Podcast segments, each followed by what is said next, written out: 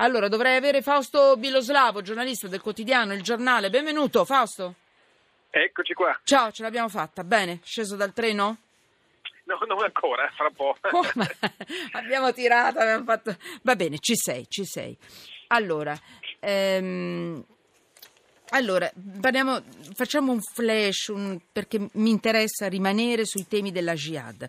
Tu oggi hai scritto un pezzo molto interessante, un'inchiesta. Eh, chi sono i 100 jihadisti pronti a colpire anche l'Italia? Quindi giovani, non integrati, arrivati da Tunisia e Marocco. I nostri 007 li conoscono, ma il nostro paese è a rischio. Cosa hai messo sotto inchiesta? Cosa c'è di nuovo, tra l'altro, da quello che tu hai scritto, scritto? Ah, c'è di nuovo che purtroppo anche noi, anche se fino adesso siamo stati fortunati, non saremo per sempre esenti da attacchi di questo genere, forse è solo una questione eh, di tempo. Eh, gli esperti, più esperti di me, dicono che non avendo ancora quella terza generazione, non avendo quelle enclave eh, isolate come Molenbeek a Bruxelles, Parigine e la stessa Manchester per quanto riguarda per esempio la comunità libica da cui è venuto fuori questo kamikaze eh, della strage dei innocenti, eh, abbiamo ancora qualche, qualche anno, insomma abbiamo un po' di tempo, però eh, il pericolo esiste lo stesso. Eh, per fare un paragone in Francia, in Francia ci sono 11.000 cosiddetti fish S, cioè cosiddetti radicali o comunque sospetti di possibile radicalismo islamico, jihadismo o addirittura a, a, attacchi terroristici. Ecco, in Italia ce ne sono fra 1.000 e 2.000 secondo le stime e all'interno di questo, di questo numero circa un centinaio potrebbero essere proprio quei potenziali terroristi eh, di anche un immediato futuro. E questi 100 sono ovviamente sotto controllo per quello che si può tenere sotto controllo 100 persone disperse per l'Italia perché per, se, per una sorveglianza 24 ore al giorno ci vorrebbero 4-6 persone, 4-6 agenti ogni giorno no?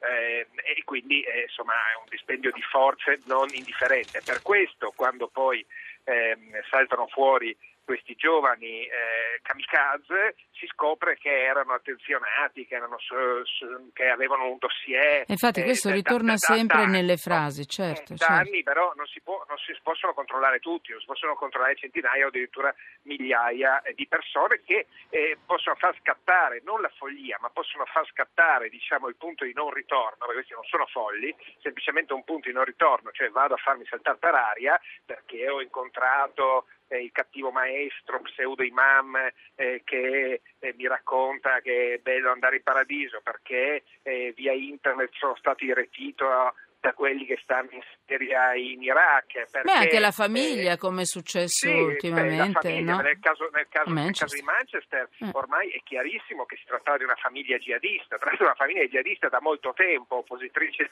del colonnello Gheddafi come estremisti islamici e che purtroppo ha anche chiesto asilo politico in Inghilterra, non so se gli hanno dato proprio l'asilo politico, ma sicuramente gli hanno fatto stare là per vent'anni tranquillamente. Insomma, il padre che era, faceva parte di un gruppo armato legato ad Al-Qaeda aveva trovato lavoro nella sicurezza dell'aeroporto. Quindi, insomma, come dire, mm, eh, l'Occidente, la struttura eh, eh, di sorveglianza, di sicurezza, antiterrorismo occidentale, eh, purtroppo non è adeguata perché non ci sono i numeri, insomma, perché i numeri appunto dei potenziali terroristi sono molto alti eh, per affrontare la minaccia e, per debellarla, insomma, ecco, certo. questo è il problema.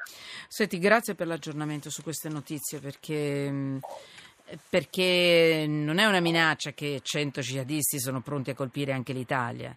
Qui c'è un'analisi seria di chi potrebbero essere, dove sono e anche dei mezzi e delle possibilità che abbiamo per capire sempre di più. Cioè, grazie davvero, eh, Fausto, buon lavoro.